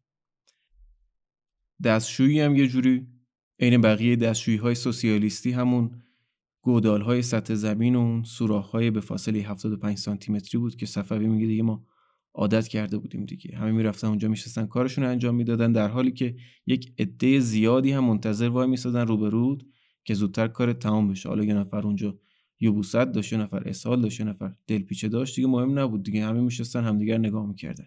مثلا می‌گفت اونجا یه نفر اگه سیگار در میورد تو همون دستشویی چند نفر داد می‌زدن که فلانی یکی دو تا پوکن برای من نگه مثلا یه سیگار بود ده دوازده نفر تو اون ردیف 75 سانتی متری که نشستن میکشیدن. تو همون دستشویی هم باز اینا از دست دزدا راحت نبودن. این بچه مچه هایی که توی اردوگاه بودن صفوی میگه که میگشتن دنبال آدمای پخمه و جدیدی که اومدن که از همه جا بیخبرن. اینا که نشستن رو همین سوراخ‌ها می اومدن از جیبشون. وسیله چیزی برمی داشتن می بردن تحویل اون سرکردگان عرازل اردوگاه می‌دادن. عرازل هم که برای خودشون یک دردسر جدایی بودن در اردوگاه چون حمایت خود نگهبان ها رو هم داشتن چون بالاخره از چیزهایی که میدزدیدن به نگهبان هم یه چیزی می‌رسید. و اینا برای خودشون دار دسته تشکیل می‌دادن و صفوی میگه انقدر پر رو شده بودن که میومدن جلو چش خود دست می‌کردن تو جیبت ببینن وسیله چیزی داری که به دردشون بخوره یا نه. سیستم شوروی هم خیلی استقبال می‌کرد از اینکه این دار و دسته ها باشن توی زندان ها و توی کارگاه ها چون از نظر سیستم شوروی این قاتل ها و دوست ها و مثلا چاقوکش ها یک مجرم اجتماعی بودن. ولی مجرم های سیاسی زندانی های سیاسی دشمن خلق حساب می شدن یعنی اینا باید توی زندان هم بهشون ظلم می شد و عذاب می کشیدن برای همینم خیلی بهشون فضا داده می‌شد که اینا هر کاری دوست دارن با زندانی های سیاسی بکنن. حالا زندانی های سیاسی که یه مشت روزنامه نگار و نویسنده و استاد دانشگاه آدمای روشنفکری که بودن و اینا هم به حال باش و چاقو کشای بودن که اصلا کارشون همین بود. حالا زندانی های سیاسی هم هر کدوم دو سه ماه توی بازداشتگاه های کاگبه بودن همون بازداشتگاه هایی که تعریف کردم براتون. از صبح تا شب اجازه نداشتن دراز بکشن. یه چند ماهی تحت فشار جسمی و روانی شهید بودن و بسیار پکیده و داغون می‌رسیدن به این اردوگاه ها همین جوریش هم جرأت نمی‌کردن با این آدم ها درگیر بشن و مقاومت بکنن در مقابلشون تازه چه برسه به اینکه نگهبان ها هم طرف اون دوست ها و قاتل ها رو بگیرن. صفوی میگه بعدها که من کتاب خاطرات کیانوری رو خوندم خط به خطش من رو پر از خشم و نفرت می‌کرد که این آدم حتی تا دم مرگش هم نفهمید سوسیالیسم لنینی اشتباهه. کیانوری آقای نورالدین کیانوری. از اعضای حزب توده بود یک مدتی دبیر شاخه جوانان حزب توده بود و اون انتها از سال 57 تا 61 و دو که دستگیر شد هم دبیر کل حزب توده ایران بود و خاطراتش رو نوشته که پر از خزعبلات سوسیالیستی خودشه. اینا خب رهبران حزب توده بودن و وقتی میومدن شوروی با ماشین میومدن استقبالشون با احترام نظامی و میبردنشون بهترین هتل ها اسکانشون می‌دادن و به حال سر در نمی آوردن از اینکه واقعا سوسیالیسم چی ساخته توی این مملکت و این بردگان سوسیالیسم توی این اردوگاه ها دارن چی می‌کشن. و تا آخر عمرشم از سوسیالیسم لنینی دفاع کرد. حتی اون اواخر که توی زندانم بود وقتی گورباچوف یه سری اصلاحاتی رو انجام می‌داد در شوروی و معتقد بود که گورباچوف نباید به اون سیستم شوروی دست بزنه و اصلاحاتی انجام بده که اون سیستم رو بخواد نابود بکنه. صفوی میگه که علاج کارش این بود که یک ماه بیاد با ما در این اردوگاه کار بکنه تا واقعا بفهمه سوسیالیسم یعنی چی و اینقدر از این مکتب نخواد دفاع بکنه. به هر حال صفوی شیش ماه توی این اردوگاه آجرپسی بود. کسی که یک زمانی به دلیل هفته دو بار مرغ گرفتن اعتصاب را مینداخت توی ایران و با همون یه اعتصاب و اعتراض هم هفته چهار بار بهشون مرغ دادن و درس میخوندن و تازه بابت درس خوندنشون پول می‌گرفتن رفته بودن به اون بهشت سوسیالیستی که برای روزانه 500 گرم نون سیاه مجبور بود ده ساعت توی کوره باشه و روزانه 5000 تا آجر رو از ارتفاع 7 متری پرت کنه بالا. صفوی میگه وضعیت زندانیات اون اردوگاه انقدر داغون بود که من یک بار دیدم یک مرد روسی داشت به پرنده‌ای که توی آسمون پرواز می‌کرد فوش می‌داد که چرا تو نمیای اینجا بشینی تا من تو رو بخورمت. اینجوری بود اوزه بعد شیش ماه یه روز به صفوی گفتن که شما لازم نیست بری سر کار. خیلی اونجا حد زدن که قرار صفوی و دوستانش رو برگردونن ایران و بهش تبریک گفتن و خوشون رفتن حالا سر کارشون. صفوی جلوی در اردوگاه منتظر بود تا ماشین اومد تو. یه ماشین سیاهی که مخصوص انتقال زندانیا بود. سوار ماشین شد و یه مدت رفتن و وقتی که از ماشین پیاده شد صفوی دید دوباره برش گردوندن به بازداشتگاه کاگبه. مو به تنش سیخ شد رنگش پرید و شکه شده بود که چرا دوباره سر از اینجا در ورده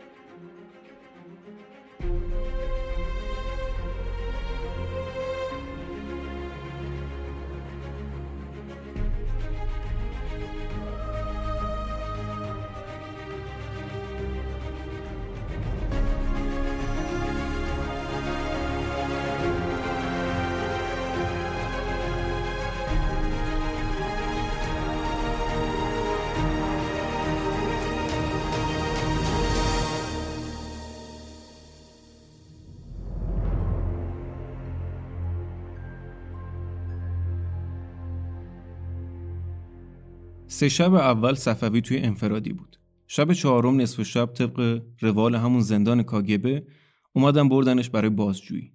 توی اتاق بازجویی یه چارپایه کوچیکی اون زمین میخکوب کرده بودن برای نشستن زندانی و میخکوبش هم کرده بودن که اگه زندانی از کوره درف این چارپایه رو بر نداره بزنه تو سر بازجو. یکم تنها بود توی اتاق بازجویی تا یه بازجوی اخمویی اومد تو. اول رفت سمت پنجره بعد برگشت به سمت صفوی به زبان روسی کم داد و بیداد کرد و اومد شروع کرد با مشت و لگد.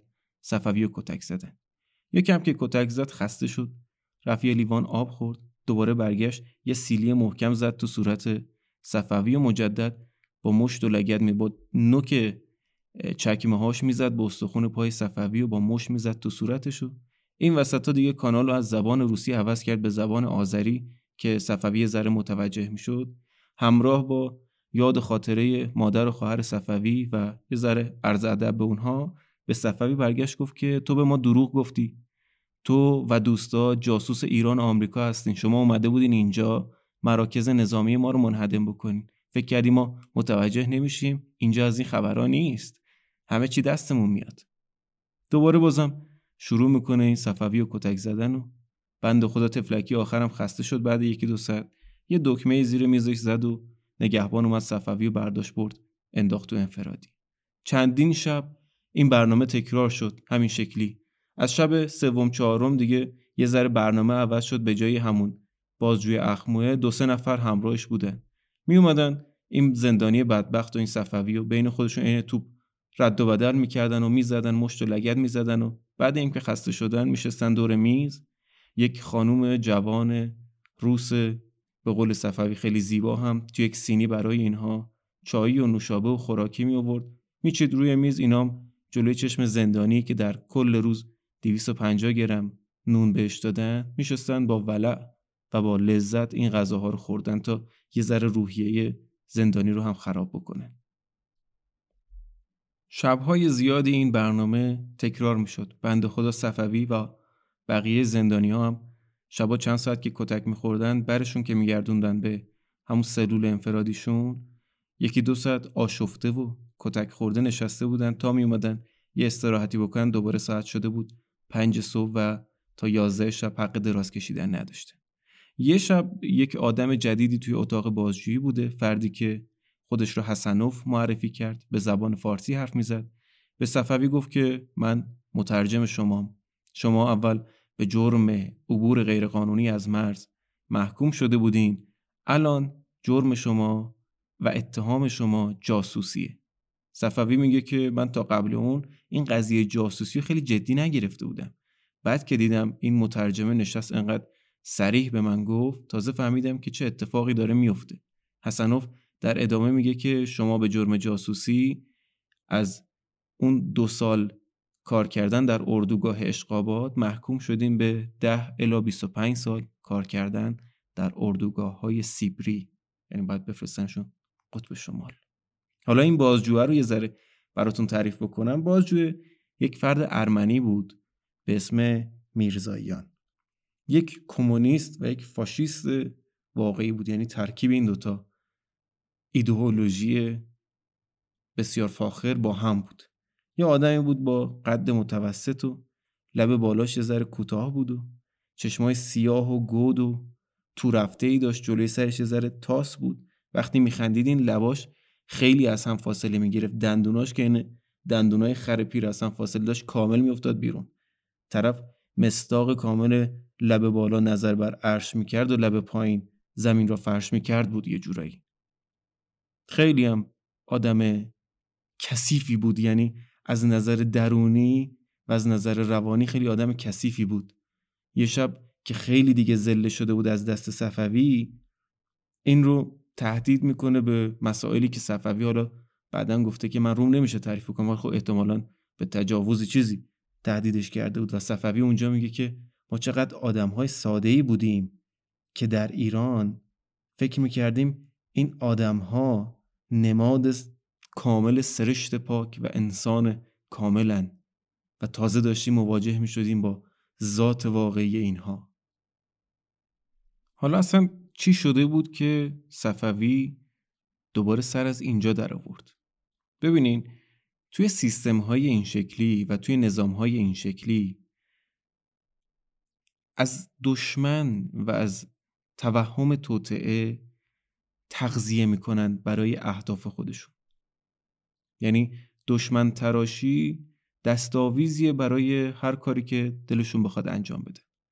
و وقتی که برادر بزرگ آقای استالین کبیر میگه که در کل سرزمین سوسیالیستی دشمن نفوذ کرده امثال این میرزاییان میفتن دنبال این که آره یه چیزی پیدا بکنیم که طبق فرمایشات رهبر کبیر باشه که هم وفاداری خودمون رو به سیستم نشون بدیم و هم یه خودشیرینی کرده باشیم و یه ترفی درجه چیزی بگیریم. یعنی این میرزاییان می‌دونست که این بند خدایی که الان دستگیر کرده نه جاسوسه نه چیزی حالا رابطه نداشته با سیستم های جاسوسی. ولی برای اینکه برای خودش رزومه رد بکنه انقدر این بند خدا رو تحت فشار میذاشتن انقدر کتکش می‌زدن انقدر عذاب روحی بهش می‌دادن که بیاد قبول بکنه آره من جاسوس بودم مثلا کتکش می‌زدن بعد یه شب میومدن خیلی مهربون باش حرف می‌زدن می‌گفتن که تو بیا قبول کن. به هر حال اردوگاه بهتر از زندان اینجاست. اینجا ممکنه تو زیر شکنجه بمیری ولی اونجا حداقل در هوای آزادی. بعد تازه تو اگه همکاری هم بکنی ما میسپریم اونجا جات خوب باشه اینا. یه کاری می‌کردن به هر حال هر کسی با یه روشی قانع بکنن که قبول بکنه. بله من جاسوس بودم. برای خودشونم ترفی درجه می‌گرفتم با این کار. حالا این وسط یه بابایی از ایران به اسم میر میرانی از مرز رد شده بود و خورد به تور میرزاییان.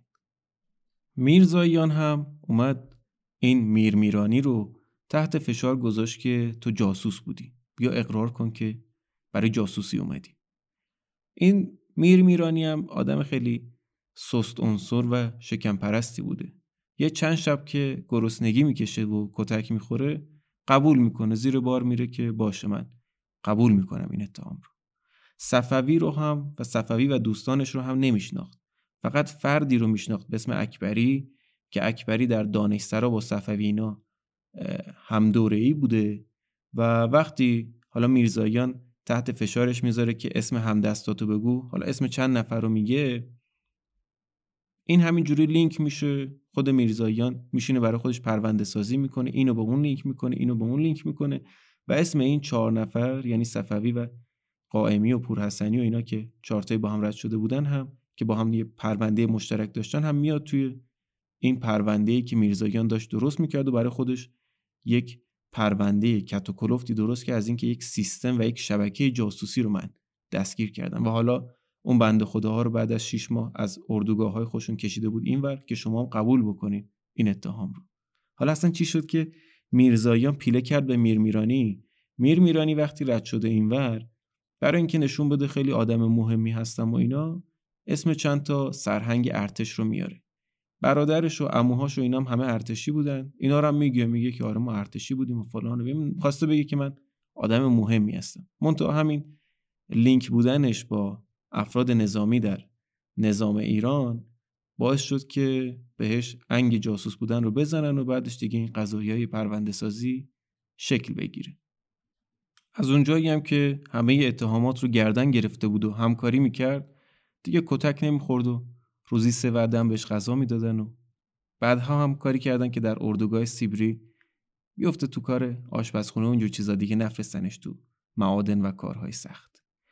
یه کتابم نوشت میرمیرانی سالها بعد حوالی سال 77 به اسم کوره راهی در غبار که در ایران چاپ شد. صفوی میگه که این کتاب پر از دروغه. خیلی از چیزهایی که بقیه زندانی های بدبخت تجربه کردن و میرمیرانی به اسم خاطرات خودش نوشت و خیلی از حقایق رو بیان نکرد. اینکه چه بلایی سر هموطنهای خودش آورد با این سست عنصر بودنش. و بعدها هم حتی بعدها هم که از اردوگاه سیبری جان سالم به در برد خبرچینی می‌کرد برای کاگبه و چاپلوسی می‌کرد برای نظام شوروی و با همین کارا هم تونست در اون نظامی که پر پشه به کسی نمی‌داد خونه بگیر و ماشین بگیر و با همین آدم فروشی و اینا زندگی خوبی داشته باشه بعدها. چهار ماه این روند و این بازجویی های شبانه ادامه داشت.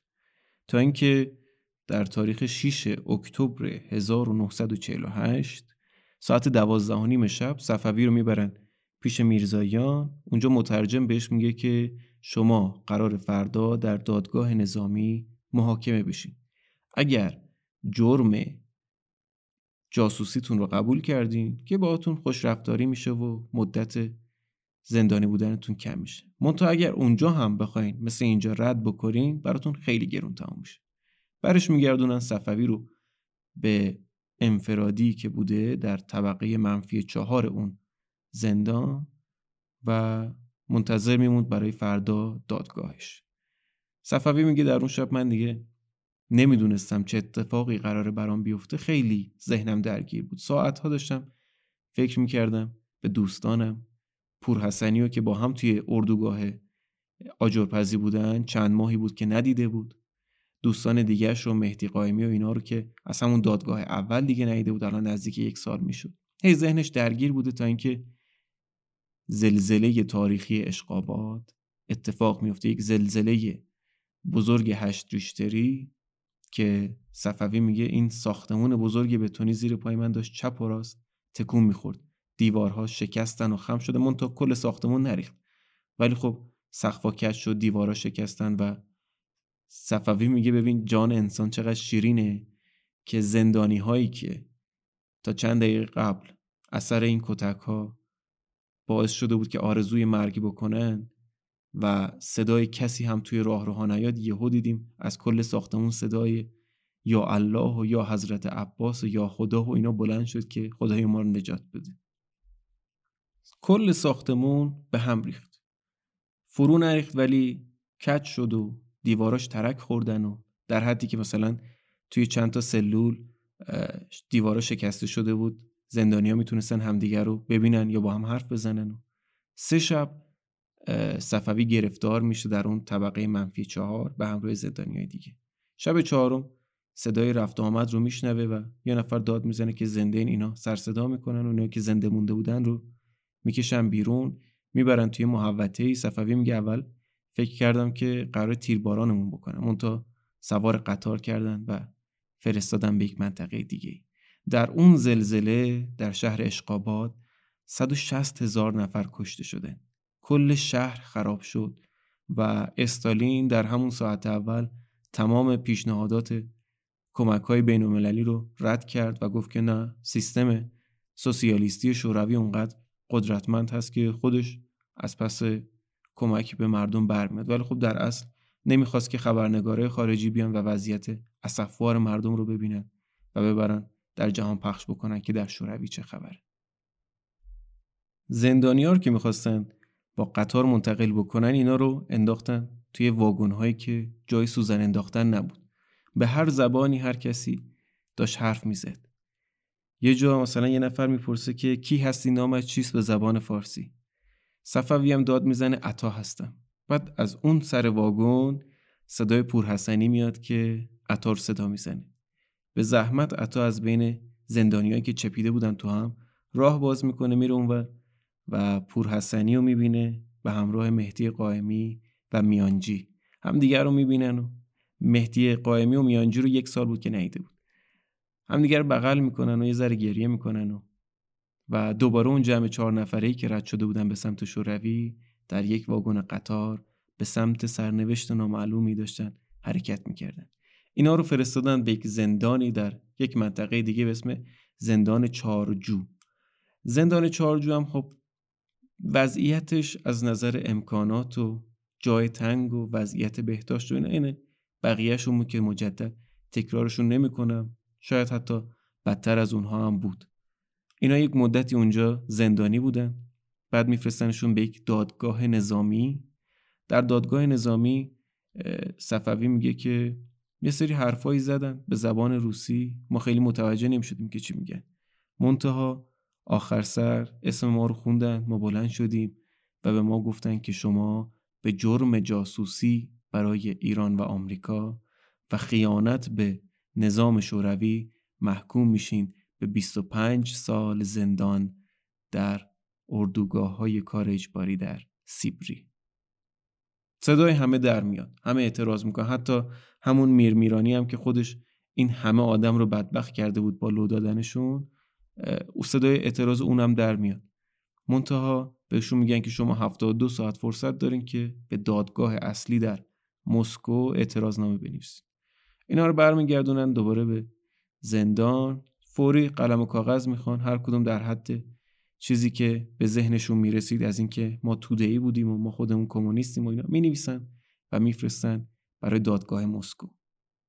دادگاه مسکو هم دادگاه تجدید نظر مسکو یک دادگاه سه نفر است که در غیاب زندانی برگزار میشه و تصمیم اون دادگاه بالاترین تصمیم در سیستم قضایی شوروی حساب می‌شد و هیچکس حق اعتراض به اون رأی دادگاه رو نداره اینها در همون زندان چارجو ساکن بودن. زندانی های مختلف با جرم های مختلف از ملیت های مختلف می اومدن و می‌رفتن و اینا همچنان اونجا بودن. یه جا چند تا سرباز روس چند تا جوان روس رو میندازن توی سلول اینها توی اتاقی که اینها ساکن بودن. و این روس ها فارسی بلد بودن. سرباز شوروی بودن در جنگ بعد اینکه جنگ تموم شد می‌دیدن که وضعیت شوروی خیلی خرابه تصمیم گرفته بودن که بیان در ایران ساکن بشن. یکی دو سالی در مازندران و تهران کار کرده بودن و خیلی تعریف می‌کردن از ایران که چقدر جای قشنگیه چقدر امکانات زیادی داره چقدر غذا فراوانه. اینها زندگی خودشون رو داشتن مونتا یه شب در تهران زیادی مست می‌کنن. و در حالت مستی درگیر میشن با چند تا جوان ایرانی. کارشون میفته به بازداشتگاه. اونجا متوجه میشن که اینا به صورت غیرقانونی در ایران ساکنن و بعد با چند تا زندانی ایرانی در شوروی مبادلش می‌کنن. اینا رو میدن به شوروی و زندانی خودشون رو سیستم ایران تحویل می‌گیره. و این جوان ها هم به جرم خیانت به وطن محکوم شده بودند به 25 سال زندان در منطقه ماگادان و تعریف می‌کردن برای صفوی و دوستانش که ماگادان منطقه در انتهای شمال شرقی سیبری یه جایی اون تهمه های دنیا چسبیده به آلاسکا که هیچ کسی ازش نمی‌تونه زنده و یا سالم بیرون بیاد. انقدر منطقه خرابی بوده. در اون دوران سربازهای زیادی محکوم شدن به کار در سیبری. چون استالین در حالی که خودش توی کاخ کرملین در ناز و نعمت نشسته بود دستور داده بود که سربازهای شوروی اگر فشنگ هم تموم کردن باید با همون قنداق اسلحه حمله ببرن به سمت نازی ها و هیچ وقت به عقب بر نگردن. یه تعداد سرباز شوروی در جبهه ها وظیفهشون این بود که کمین بکنن سربازهای فراری که می‌خواستن عقب نشینی بکنن و یا از جبهه فرار بکنن و با تیر بزنن. بعدها هم که جنگ تموم شد استالین چون دستور داده بود هیچ سرباز شوروی حق تسلیم شدن به دشمن رو نداره تمام سربازهای شوروی اسیر در اردوگاه های نازی ها رو خودش تبعید کرد به اردوگاه های سیبری. بعدها صفوی تعریف کرد که این سربازها اونور می‌گفتن که وضعیت ما در اردوگاه های نازی ها خیلی بهتر است. اردوگاه های استالینی یک سال صفوی و دوستانش در زندان چارجو زندانی بودند و بعد از یک سال رأی دادگاه مسکو صادر شد.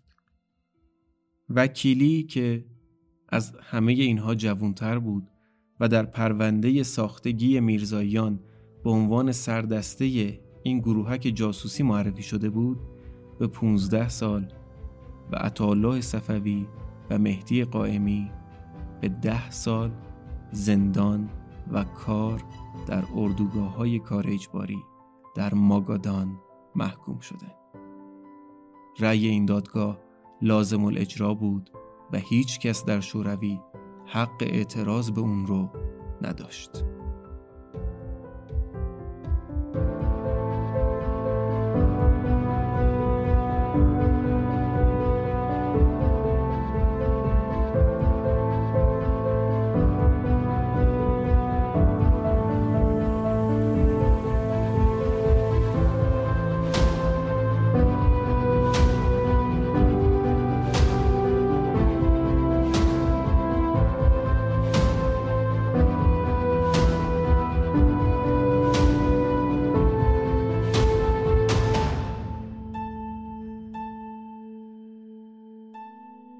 به پایان اپیزود چهارم داستاوا و قسمت اول در ماگادان کسی پیر نمی شود رسیدیم.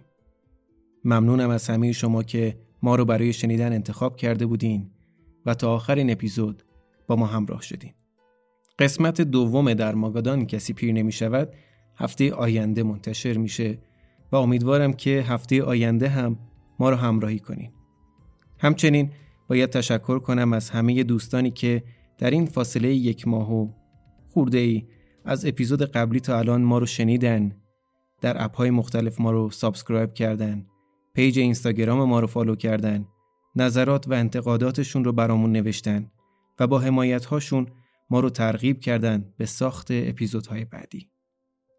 یک تشکر ویژه هم دارم از همه کسانی که ما رو چه در صفحه اینستاگرامشون و چه به اشکال مختلف به دوستانشون معرفی کردن.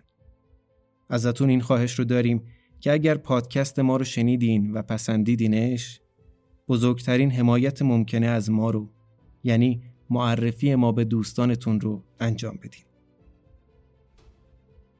من آرمین محمدپور میزبان شما در این اپیزود بودم و ممنونم از میلاد جهانی، حمید رضا اسکری و رویا قنواتی که حضور اونهاست که داستاوا رو به وجود آورده. در پایان هم از دو دوست عزیز می‌خوام تشکر کنم. از سحر خدابنده بابت پیشنهاد دادن این داستان و از محمد مهدی حقی بابت ساخت تیزر این اپیزود. تا هفته آینده و اپیزودهای بعدی داستاوا امیدوارم که زندگی بر وفق مرادتون باشه